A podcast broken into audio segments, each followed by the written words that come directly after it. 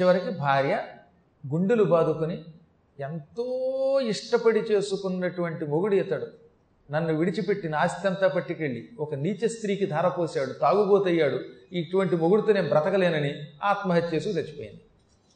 కొడుక నీచుడయ్యాడు. కోడల ఆత్మహత్య చేసుకుంది. ఆస్తి మొత్తం నాశనం అయిపోయింది. దాంతో ఇద్దరు మనోవ్యాధి పెట్టుకున్నారు. ఇతనికి అసలే రోగం వచ్చింది అతని భార్య కుష్ఠరోగం వచ్చింది ఇప్పుడు మనోవ్యాధి కూడా వచ్చింది. మనోవ్యాధికి మందు ఉండదు మానసిక రోగానికి మందు ఏమిటి? శారీరక రోగాలకు మందులు ఉంటాయి కానీ. దాంతో గిలగల్లాడిపోయాడు ఆయన. అప్పుడు ఆయన మనస్సులో అనుకున్నట్ట పుత్రుడు పుట్టమి మేలు కుపుత్రుడు జన్మించు కంటే పురుషునకును దుష్పుత్రుడు దహిల్చు నిజ చారిత్రాగ్నిని తండ్రి మనము రేయును పగలు పిల్లలు లేకపోతే లేరని ఏడుస్తాం. కానీ ఇలాంటి దౌర్భాగ్యుడైన కుమారుడు పుట్టడం కంటే అసలు పిల్లలు లేకపోవడమే మంచిది. ఈ కుపుత్రుడు ఈ నీచపుత్రుడు ఈ దౌర్భాగ్యుడు ఈ వ్యసనముల మీద ఆసక్తి కలిగిన వాడు పుట్టని క్రితం మేము ఎంతో సుఖంగా ఉన్నాం. వీడు పుట్టాడు మమ్మల్ని కిట్టేలా చేస్తున్నాడు. ఇలాంటి దౌర్భాగ్యుడు ఎందుకు పుట్టాడు దేవుడు? చరిత్ర అనే అగ్నిని పాడు చేస్తున్నాడు. మా వంశం పాడు చేస్తున్నాడు. ఆస్తి తగలబెట్టాడు. ఆస్తి ఆరోగ్యం కీర్తి మొత్తం అంతా నాస్తి. వీడు పుట్టాక మాకు తగిన శాస్తి అయ్యింది. స్వర్గంలో ఉన్న పితృదేవతలు వీడి వల్ల నరకానికి తిరిగి వచ్చేస్తున్నారట. ఇంట్లో ఒక దౌర్భాగ్యుడు పుడితే వంశం పాడు చేస్తే స్వర్గంలో ఉన్న ఏడు తరాల వాళ్ళు మళ్ళీ నరకంలో పడతారట. అందుకే వంశంలో ఒక దౌర్భాగ్యుడు పుట్టకూడదని కోరడానికి గల కారణం అదే. ఒక దౌర్భాగ్యుడు వంశంలో పుడితే ఎక్కడో ఏడు తరాల క్రితం స్వర్గంలో ఉన్న పుణ్యాత్ములు కూడా వీడి వల్ల ఆ స్వర్గం విడిచిపెట్టి నరకంలో పుడతారు. అంత నీచుడు పుడితే ఏదో చిన్న చిన్నగా పర్వాలేదు కానీ నీచాతి నీచులు ఇక దుర్వ్యసనముల పరాయణులు అయిపోయినటువంటి వాళ్ళు మహాత్ముల్ని కూడా స్వర్గం నుంచి నరకంలో పారేస్తారు.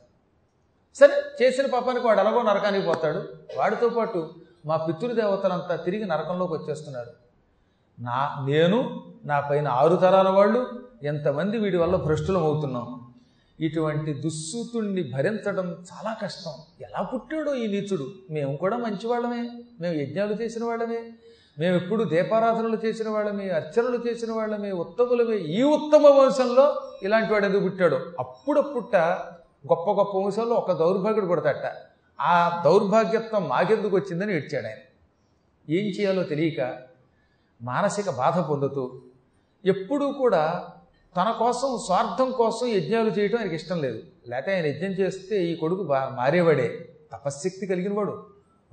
సామాన్యుడు కాదండో ఆయన పేరు రుతవాక్కు అంటే రుజువైన వేద సంబంధమైన వాక్కు కలిగిన వాడు. ఆయన ఆ అంటే ఊ అంటే గ్రహాలు కూడా ఆయన మాట వింటాయి. తన స్వార్థము కోసము తన వేదశక్తిని ఉపయోగించుకోకూడదనే కోరికతో ఉండడం వల్ల ఆయన తనను తాను రక్షించుకోలేదు. అదృష్టవశాత్తు దగ్గరలోనే గర్గుడు అని పేరు కలిగిన ఒక ఋషి ఉన్నాడు. గర్గాచార్యుడు అంటే ఇంకా వేద పండితుడే కాదు జ్యోతిశాస్త్రవేత్తల్లో గొప్పవాడు. జ్యోతిశాస్త్రులకెల్ల మేటరివి తేజోమూర్తి వాశాంత విఖ్యాత స్ఫూర్తివి బ్రహ్మబోధనుడ వాకర్నింపు నా పలుకు అని మనకి భాగవతంలో అంటాడు నందుడు గర్గుడి గురించి. గర్గుడు కృతయుగం నుంచి ద్వాపరయుగం చివరిదాకా యాదవులకు కులపురోహితుడిగా ఉన్నాడు ఆయన జ్యోతిశాస్త్రవేత్తల్లో మహాపండితుడు జ్ఞాని. ఆయనకి తెలియంది లేదు. భూత భవిష్యత్ వర్తమానములన్నీ కరతలామలకం. అటువంటి గర్గాచార్యుడు దగ్గరలో ఉన్న అడవిలోకి వచ్చాట. అది తెలిసింది ఈ అందుకని పరుగు పరుగున ఆయన దగ్గరికి వెళ్ళి ఆయన పాదాలకు నమస్కరించి స్తోత్రం చేసి ఆయన పాదాల మీద పుష్పాలు పెట్టి తల పెట్టి నమస్కరించి తర్వాత మెల్లగా మహాత్మ ప్రస్తుతం నేను అశాంతితో ఉన్నాను. విషణ్ణ మనస్కుండై ఉన్నాను. నా మనసంతా పాడైపోయింది. అందుకే శాంతి కోసం మీ దగ్గరకు వచ్చాను అనగానే నాకు తెలిసి నువ్వు ఎందుకు వచ్చావు? మొహమాట ఎందుకు? అడుగు అన్నాడు ఆయన. నేను ఒక పవిత్రమైన స్త్రీని పెళ్ళి చేసుకున్నాను. నేను సంధ్యావందనాది కార్యక్రమాలు నిత్యం చేసిన వాడిని ఉత్తముణ్ణి. నేను ఎరిగి ఈ జన్మలో ఒక్క తప్పు చేయలేదు. నా భార్య కూడా ఏ పాపము చేసినట్టు నాకు తెలియదు. మరి నాకెందుకు ఈ దౌర్భాగ్యుడిని కొడుకు పుట్టాడు? ఏదో పున్నామం నరకం నుంచి రక్షిస్తాడని వీడి కోసం నేను జపాలు చేసి వీడిని కంటే మాకెలా పుట్టాడు వీడు? నేనేం చేశాను? నా లోపమా? నా భార్య లోపమా? దుశ్శీలత్వానికి మా ఆవిడ చేసిన పొరపాట నా పొరపాట? అని అడిగితే ఆయన నవ్వాడు.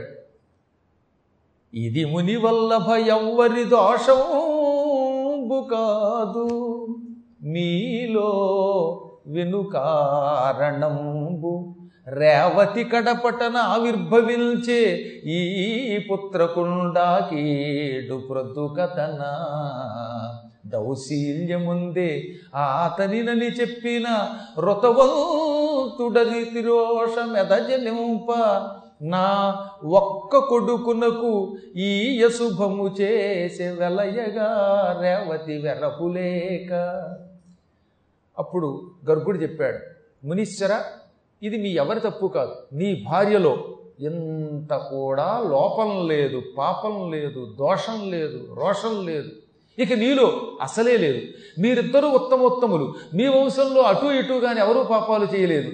అయినా ఇటువంటి దౌర్భాగ్యుడు ఎందుకు పుట్టాడో తెలుసా? వీడు రేవతి నక్షత్రం చివరి పాదంలో పుట్టడమే ఎంతటికి మూల కారణం. నీ కొడుక్కి ఈ దరిద్రపు జాతకం ఈ వ్యసనములు రావడానికి రేవతి నక్షత్రం.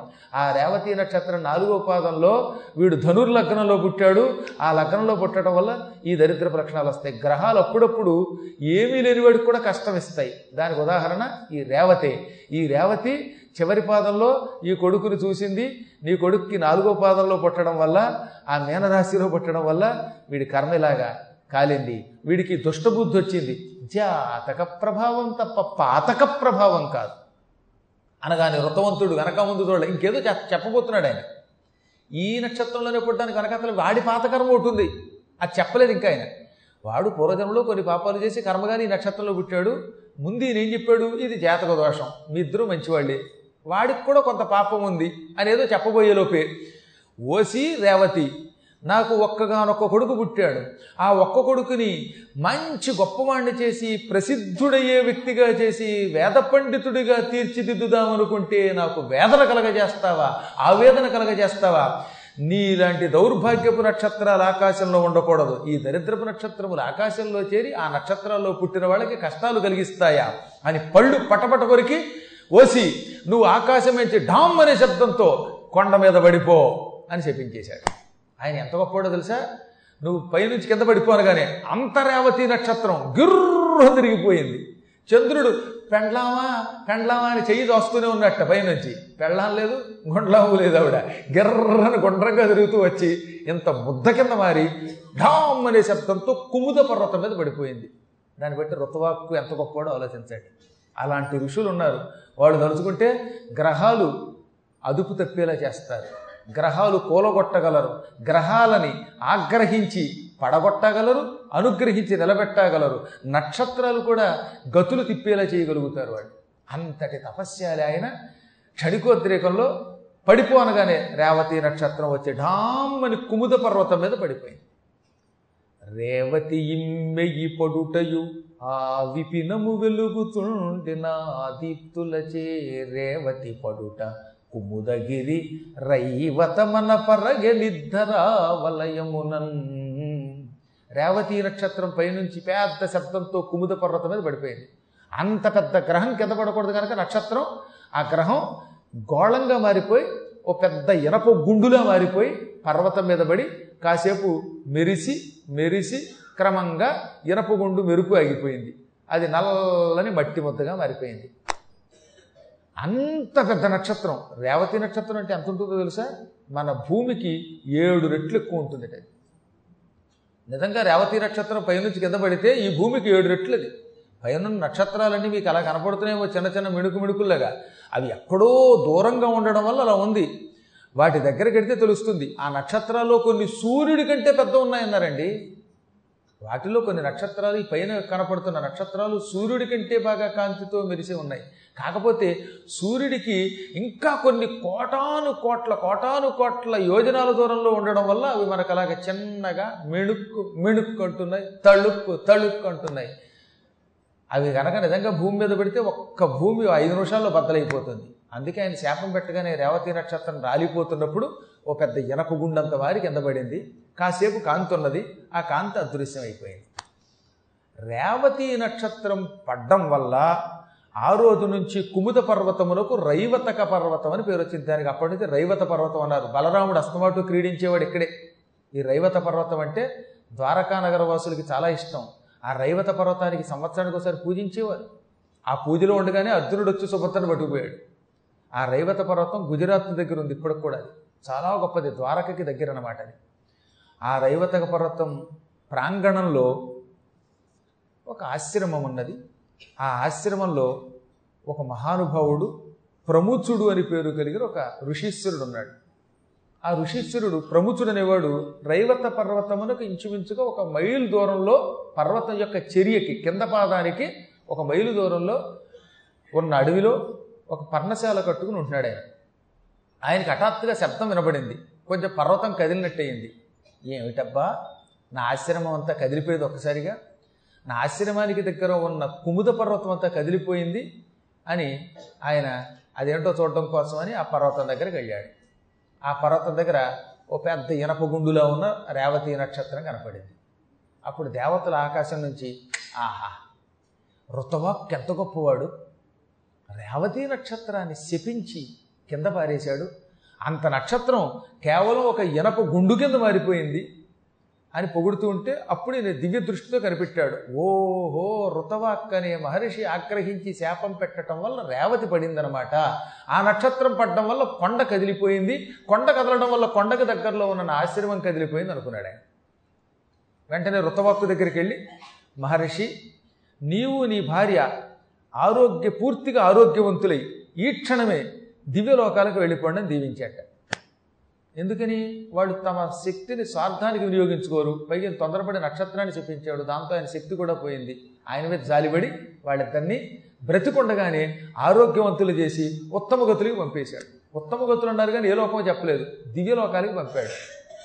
పంపి ఈ కొండ మీద రేవతి నక్షత్రాన్ని పరిశీలించాడు. ఆ రేవతి నక్షత్రంలో ఉన్న కాంతి ఏమైంది అని చూస్తూ ఉండగా ఆ కాంతి మెల్లగా ఒక ముద్దగా మారొచ్చి కిందకు వచ్చి ఒక అందమైన ఆడపిల్లగా మారిపోయింది. అంటే రేవతి నక్షత్రంలో ఉన్న జ్యోతి వెలుగు స్త్రీ రూపం ధరించింది. ఓహో రేవతి నక్షత్రంలో ఉన్న తేజస్సు నుంచి ఈ పిల్ల పుట్టింది. ఈ పిల్ల ఎవరో కారణ జన్మురాలు. ఎలాగో రేవతి నుంచి పుట్టిందిగా దీనికి కూడా రేవతి అనే పేరు పెడదాం అని ఆయన ఏం చేసేటనమాట